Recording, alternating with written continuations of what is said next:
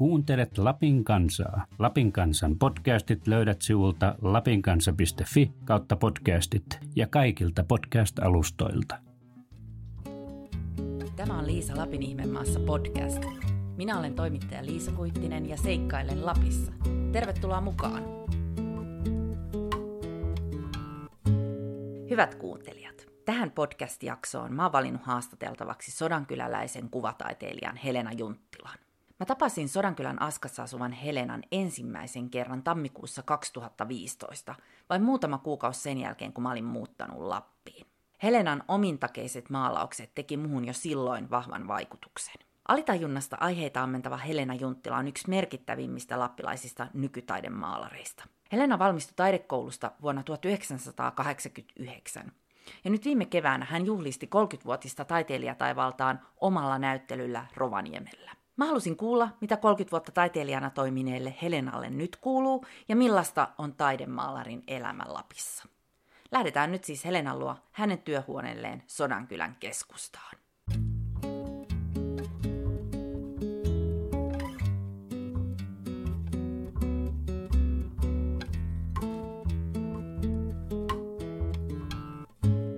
No niin, mä oon nyt saapunut Kitiserannan koululle kuvataiteilija Helena Junttilan työhuoneeseen. Moi Helena. Terve. Kerrotko vähän tarkemmin, missä me ollaan? No me ollaan nyt täällä Sodankylässä, täällä Kitiserannan yläkerrassa, missä mulla on ollut työhuone nyt nelisen vuotta. Ja tuota, täällä on nyt tämmönen hirveä sekasotku, kun juuri on tehnyt noita isoja tauluja tuonne Rovaniemen taidemuseolle. Niin sä oot kuvataiteilija, asut Sodankylän Askassa. Askassa asutaan, joo. Kuinka kauan sä oot siellä asunut jo? Ää, no, meillä on ollut aina välillä semmoisia pieniä pätkiä, että en ole sitten asunut, mutta ää, olin 11 silloin, kun muutettiin Askaan Kittilästä. Nyt olen 56 ja, ja tällä välillä olen sitten välillä asunut muuallakin, mutta sanotaan, että suurimman osa elämästäni olen asunut Askassa. Sulla on tosiaan lappilaisjuuret. Joo, kyllä. Miten susta tuli kuvataiteilija? Niin, no, tuo on sillä lailla hauska kysymys. Ää, multa kysyttiin aika vasta yhteen haastatteluun, että mitä taiteen tekeminen sinulle merkitsee. Tämä on vähän samanlainen kysymys. Ja, ja sitten vastasin siihen, että tuon yhtä iso kysymys kuin, että mikä on elämän tarkoitus. Ja sitten siitä sitten ajattelin, että ehkä se on se taiteen tekeminen minun elämän tarkoitus. Ja, ja minä olen aina piirtänyt ihan, niin kuin, se on ollut sellainen niin kuin, asia, joka on kuulunut aina minun elämään. Myöskin minun äiti oli taidekauppias, isoisä Einari oli taidemaalari, isä maalas, Vesa setä maalaa edelleen ja Terttu täti maalaa. Just hänellä avautui näyttelykin tuonne Rovaniemen kirjastolle. Ja, ja tuota, se semmoinen taide on ollut aina niin semmoista luonnollista mulle, että se, se on ihan normaalia arkea. että aina on niin kuin taidetta ympärillä ja tällä tavalla, niin ei se ole ollut mulle mikään semmoinen ihmeellinen asia silloin nuorenakaan. Ja sanotaan, että 13-vuotiaana, yläasteella 13-15-vuotiaana silloin, niin silloin jo olin menossa taidekouluun. Että, mutta menin kyllä lukioon vielä siitä. Mutta lukion jälkeen menit sitten taidekouluun? Joo, lukion jälkeen menin sitten. Joo. Missä se taidekoulu oli? No, minä olen käynyt Oriveneen opistossa yhden vuoden siellä kuvataidelinjalla 83-84. Siitä sitten vuonna 1985 menin vapaaseen taidekouluun Helsinkiin ammatilliselle linjalle ja olin siellä neljä vuotta. Sitten muutinkin Askaan takaisin. Olet ollut taiteilijana nyt 30 vuotta. No niin, kyllä näin on päässyt käymään. Minkälainen sun taiteilijan polku on ollut?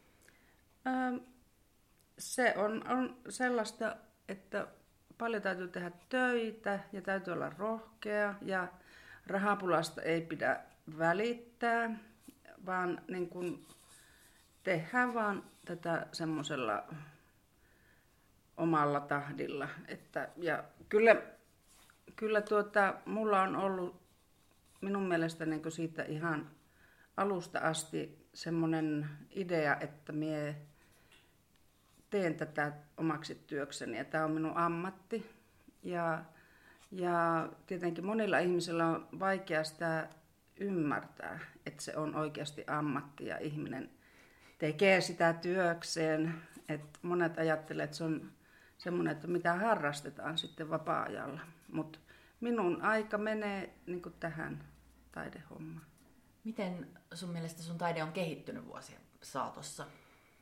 No toivottavasti se on kehittynyt.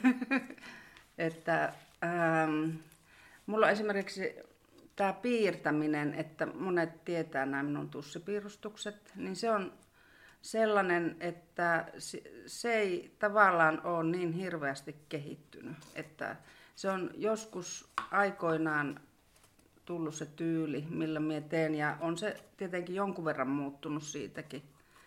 Että, mutta se on sitä sellaista niin kuin saman tyylistä. Et joskus on katsonut vaikka 20 vuotta eroa joillakin teoksilla, niin ei välttämättä osaisi edes sanoa, että tämä on tehty niin kauan aikaa sitten.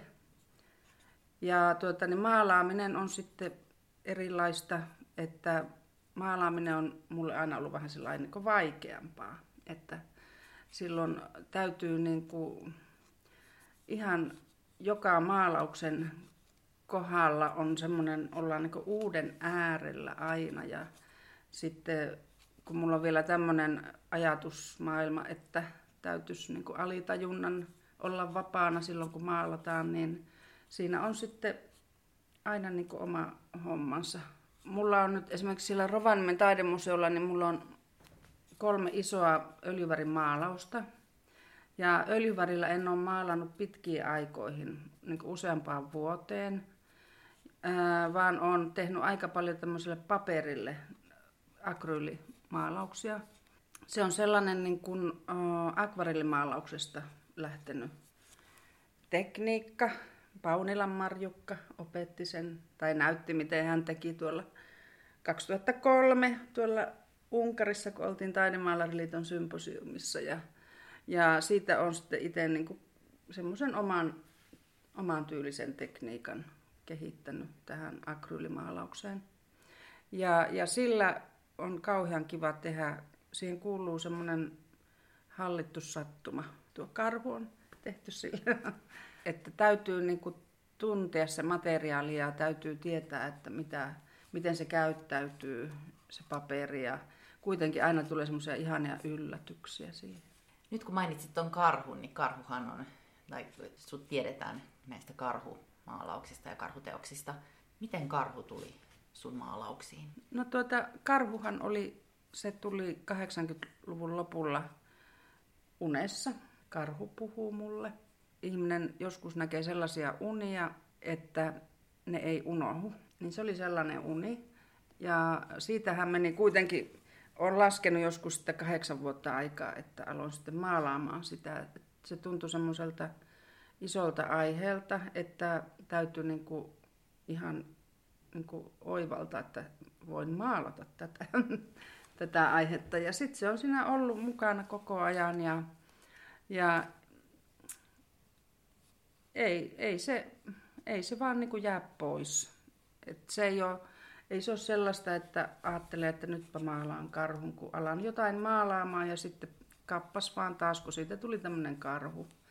Että, että se on niin kuin sellainen kauhean rakas hahmo. Eikö sun karhu ole päätynyt myös karhu ipas pelttioluen vai mikä se oli? Jonkun olutpölkin kylkeen. Kyllä, on juuri tämän koffin oluen kylkeen ja se oli tosi kiva projekti kyllä. Et siihen kyllä tein ihan tahallani useita karhuja.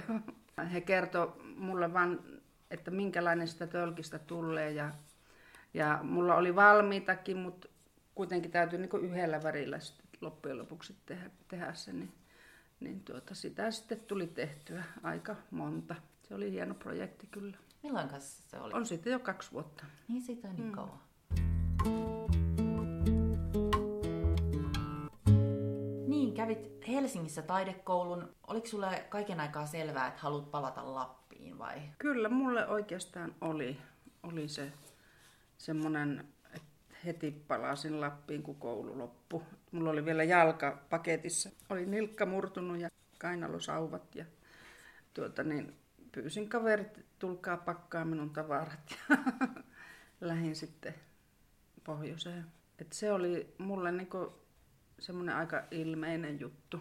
Myöskin meillä oli kotitalo tyhjänä, että siinä oli tämmöisiä käytännön puolia. Se oli ihan niin selvä juttu, että nyt lähdetään. Onko tämä pohjoinen sulle taiteilijana jotenkin merkityksellinen? Joo, kyllä se on. Ja siis se, että esimerkiksi Mie ajattelen itseäni enempi niin kuin askalaisena kuin sodankyläläisenä. Että se on semmoinen minun kotipaikka, että siitä on tullut ajan myötä semmoinen niin kuin minun hyvä paikka.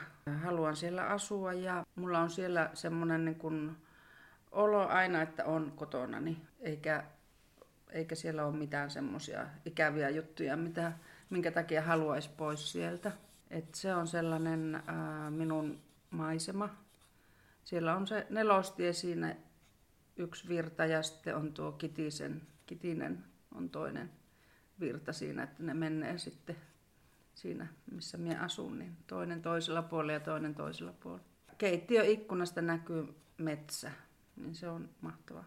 Askassahan asuu muitakin taiteilijoita, käsityöläisiä. Joo onko se tämmöinen pieni käsityö, taidekeskittymä Sodankylässä? Joo, kyllä ja onhan muitakin tietenkin käsityöläisiä ympäri Sodankylää ja taiteilijoita myös, mutta tuota, ähm, joo, Askassahan on Kaija Kiuru ja sitten minun mies Jukka Tarkiainen, joka tekee noita pieniä elokuvia ja, ja valokuvaa ja tekee kaiken näköistä muutakin graafista hommaa. Ja sitten Timo Helle, joka on kirjoittanut monta kirjaa.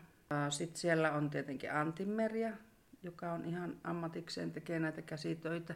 Meillä on niin paljon semmoisia, jotka vaan niin tekee aina. Et silloin aikoinaan, kun meillä 1998 perustettiin tämä Askare, joka oli silloin nimeltään Askan kädentaito- ja kulttuuriseura Askare, niin ei meidän tarvinnut kuin sanoa ihmisille, että tuokaa ne kamppeenne tänne, niin laitetaan kesänäyttely pystyyn. Ja sitten ne toi ja se oli niin kuin tosi helppoa. Et on semmoisia tekeviä ihmisiä tosi paljon. Siitäkin on muuten jo 21 vuotta, kun se on perustettu. Et ihan mahtava juttu sekin. Ja toiminta on yhä Joo, kyllä Askarilla on toimintaa koko ajan. Meillähän on, viime kesänä meillä oli Porttikoskella tämmöinen pieni runofestivaali, joka oli tosi hieno kaksipäiväinen tapahtuma ja toissa kesänä oli näytelmä ja kaiken näköistä. Tuleeko teille muuten joulumyyjäiset nyt? Tulee, tietenkin. Millaisia ne on? ne on äh, joulukuun puolivälissä. Se on lauantai-sunnuntai siinä ihan, oliko 14-15 päivä niillä paikkeilla. Korundissa on nyt tämä Spirit of North näyttely. Joo. Mikä on Spirit of North? No Spirit of North on äh, tämmöinen projekti, joka on alkanut Japanissa – 2013 on ollut ensimmäinen näyttely ja siellä on japanilainen kuraattori Yoshiko Marujama, joka on sen perustanut. Ja, ja tuota, itse olin 2015 Ylösen Antin ja Kaisa Kerättären kanssa Japanissa seitsemän viikkoa. Ja, ja tuota, niin meillä oli silloin kolme näyttelyä siellä ja, ja työskenneltiin semmoisessa pikkukylässä nimeltä Mishima ja toisessa Kitakatassa.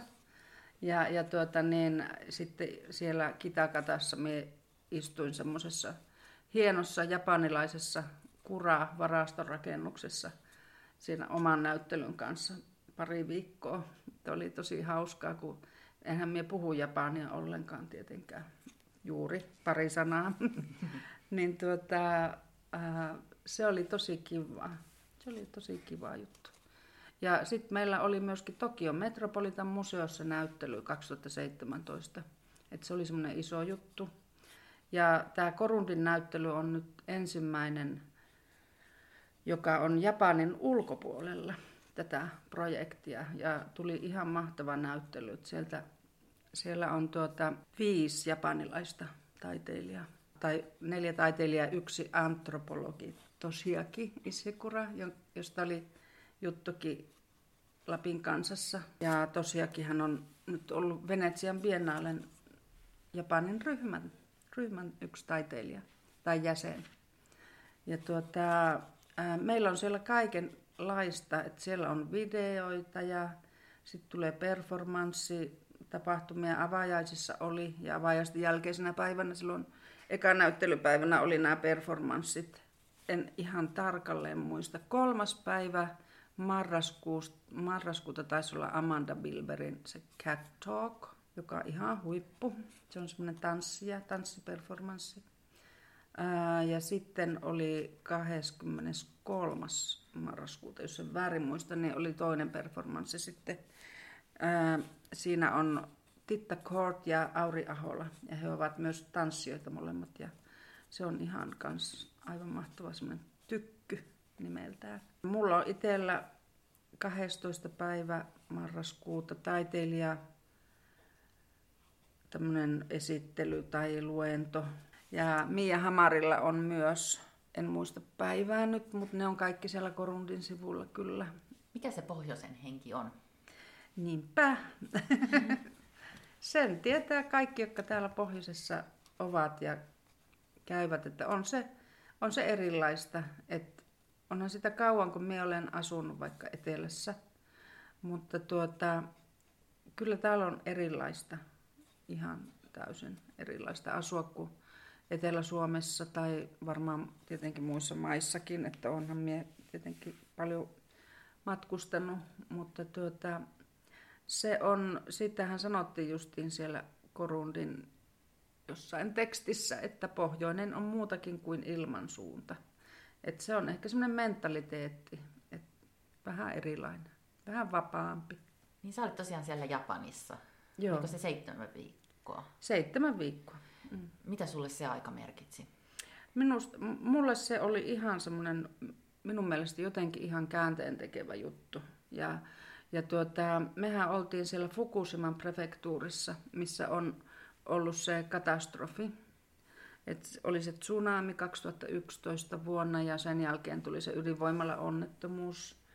Ja ää, siellä Korundissa itse on nähtävillä semmoinen seitsemän minuutin video, jonka Jukka on tehnyt. Ja siinä on ää, siltä minun matkalta valokuvia. Ja siinä näkyy se, että, että se toisaalta se aivan mahtava upea paikka. Ja sitten se, myöskin se, että kuinka se on ollut niin iso katastrofi sille alueelle, että, että maa on saastunut, niin se on kyllä aivan aikamoista. Ja, ja minun teki jotenkin vaikutuksen se, että ne ihmiset siellä niin teki vaan sitä työtä. Ne niin kaivoi sitä maata ja laittoi säkkeihin ja, ja sitä saastunutta radioaktiivista maata ja, ja se oli tuota, se on niin, siellä on niin paljon niitä ihmisiä ja ihmiset tekee jotenkin sitä työtä. Joku japanilainen joskus ajat sitten, jonka tapasin, Suuhei oli muistaakseni hänen nimi, niin sanoi, että Japanissa ei ole semmoisia niin luonnonvaroja tai tällaisia, mutta Japanissa on niin ihmisiä, että ihmiset sen takia niin Japani pärjää, että ihmiset tekee niitä töitä siellä ja niillä on semmoinen oma mentaliteetti kyllä erilainen. Ja kun me oltiin siellä maaseudulla, niin oli jotenkin aivan mahtavaa, kun se oli just loka-marraskuuta tätä aikaa, niin sitten siellä oli niin, vaikka oli erilaista, niin oli myöskin samanlaista, että, että ne ihmiset käveli tuulipuvuissa ja jotkut vaihteli renkaita, niin talvirenkaita ja tälleen. Ja sitten me käytiin metsässä, tai siis me käytiin niin vuorilla, koska metsät on siellä vuorilla. Että silleen sinne mahtuu niitä metsiä, että kun ne menee niin ylös alas semmoisessa vuoristossa.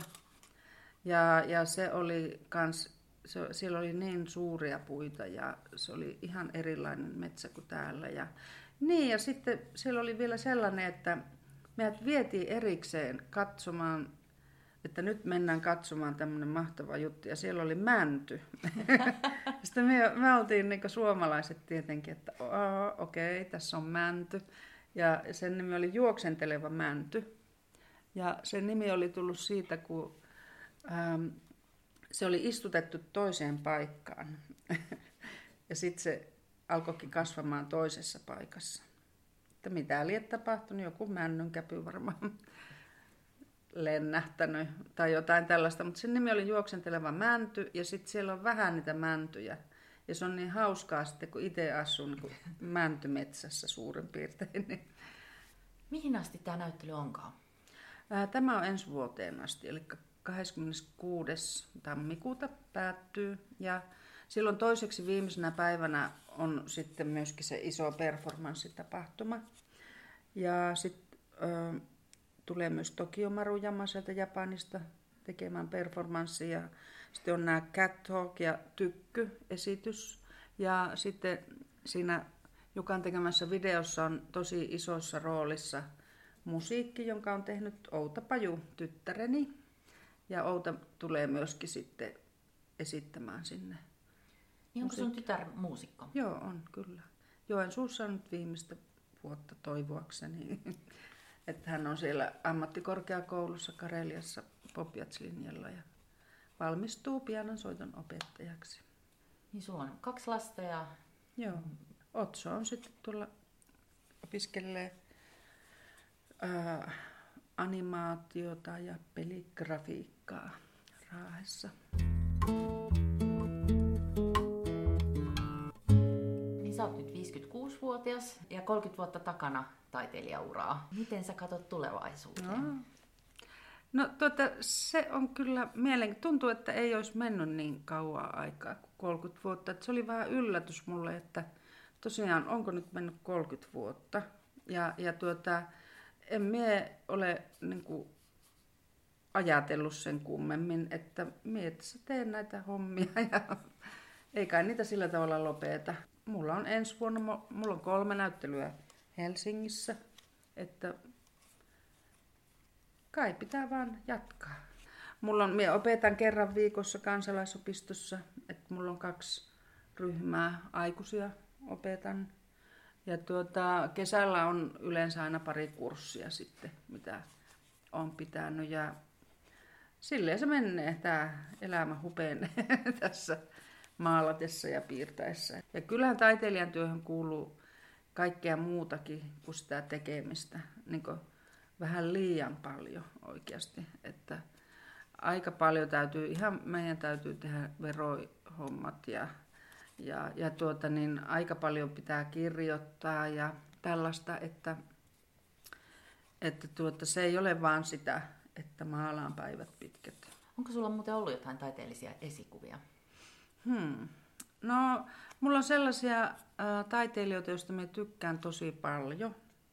Että varmaan niin kuin, voi olla monenlaisia esikuvia tai sitten ne kaikki on yhdessä muovaavat sellaisen, mitä minä teen. Et mä oon tykännyt vaikka Mirosta ihan todella paljon. Joan Miro, joka on, oli espanjalainen taidemaalari ja sitten sitä Louis Bourgeoista olen tykännyt, joka tuota, oli kuvanveistäjä ja Öö, sehän tuli kuuluisaksi varmaan joskus tosi vanhana, 70-80-vuotiaana. Sillä Luisillahan oli semmoinen, että se teki semmoisia isoja hämähäkkiveistoksia, jotka oli ihan valtavia. Että minä olen jossain nähnyt, nähnytkin sellaisen, että oliko se nyt Tukholmassa vai missä oli, niin tuota, hänen äiti oli sitten kutoja.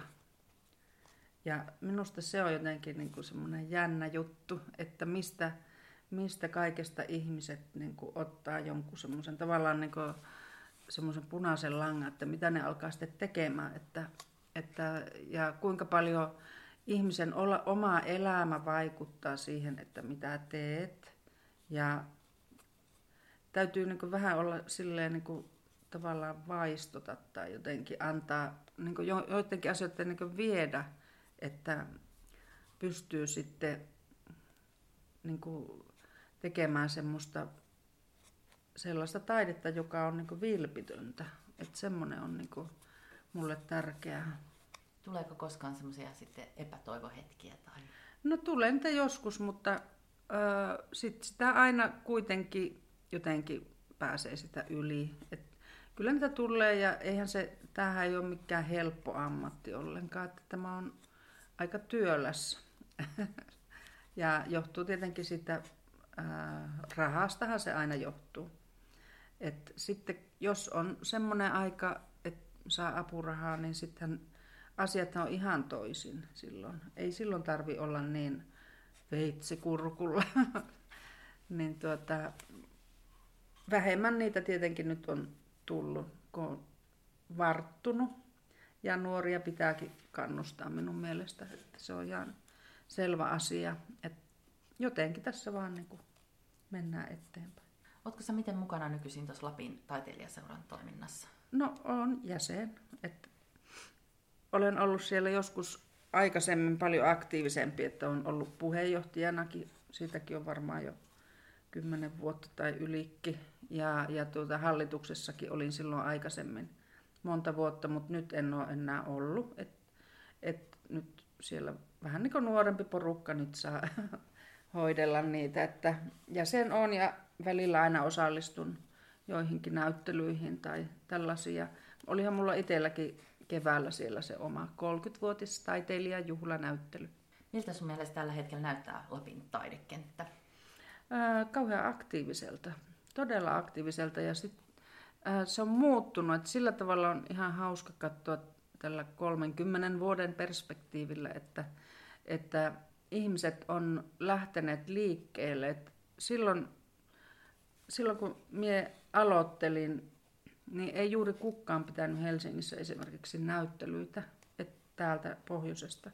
Kaikki vaan, että ei me lähetä nyt, se on niin liian syrjässä se Helsinki. Ja, ja tuota niin, ihan joitakin, Merja Aletta Ranttila tietenkin piti siellä. Ja, ja oli joitakin, mutta hyvin harvakseltaan. Ja, ja se lähti tuota, minun mielestä niin kun, äh, siinä joskus 90-luvun lopulla, 2000-luvun alussa lähti semmoinen ihme raivi, että ihmiset alkoi sitten niin liikkumaan. Ja, ja minä luulen, että aika paljon on kyse, kyse siitä, että kun maailma on muuttunut ja ja on tullut kaikki somet ja ihmiset on niin tekemisissä oikeasti aivan hirveän paljon enemmän keskenään kuin aikaisemmin.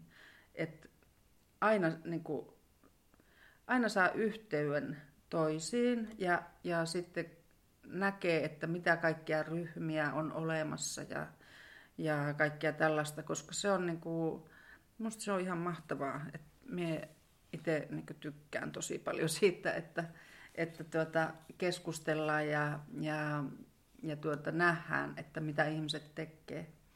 Ja on siellä sitten kaikkea niin kuin semmoista vähemmänkin kiinnostavaa tietenkin ilman muuta. Mutta ihmiset, ihmiset voi itse aina päättää, että mitä ne vaikka seuraa tai mistä ne tykkää ja niin edelleen. Onko sulla just nyt työn alla jotakin työtä? Joo, Mullahan on siis tulossa näyttely tässä pari viikon päästä tonne, tai siis ää, marraskuun alusta, ei vaan lokakuun lopusta, on tulossa Punkaharjuun näyttely. Sinne hotelli Punkaharju, ää, siellä on Saimi Hoijerilla tämmöinen taidehotelli, johon siinä on ollut nyt Kirsti Tuokolla teoksia ja sitten nyt mie vien sinne ja ne on siellä sitten niin kuin kevääseen asti. Tässä on aika monta juttua. Ja sitten on ihan nyt, nyt tulee nyt syksylläkin vielä pari semmoista pienempää näyttelyä. Et tuolla Inarissa oli tämmöinen joku villinainen, tällainen näyttely, jossa on muutakin kuin taidetta, niin sinne pyydettiin. Ja Himmelblaussa on sitten Tampereella tämmöinen joulunäyttely ja sinnekin pyydettiin. Ja nyt että kyllä mulla nyt näitä töitä on, että voin minä niitä laittaa sitten, että jonkunlaisen villin naisen pitää vielä tässä varmaan maalata. Mutta säpinää riittää. Tai no kyllä tällaista. riittää, joo. Se on hyvä asia. Kyllä se on hyvä asia, joo.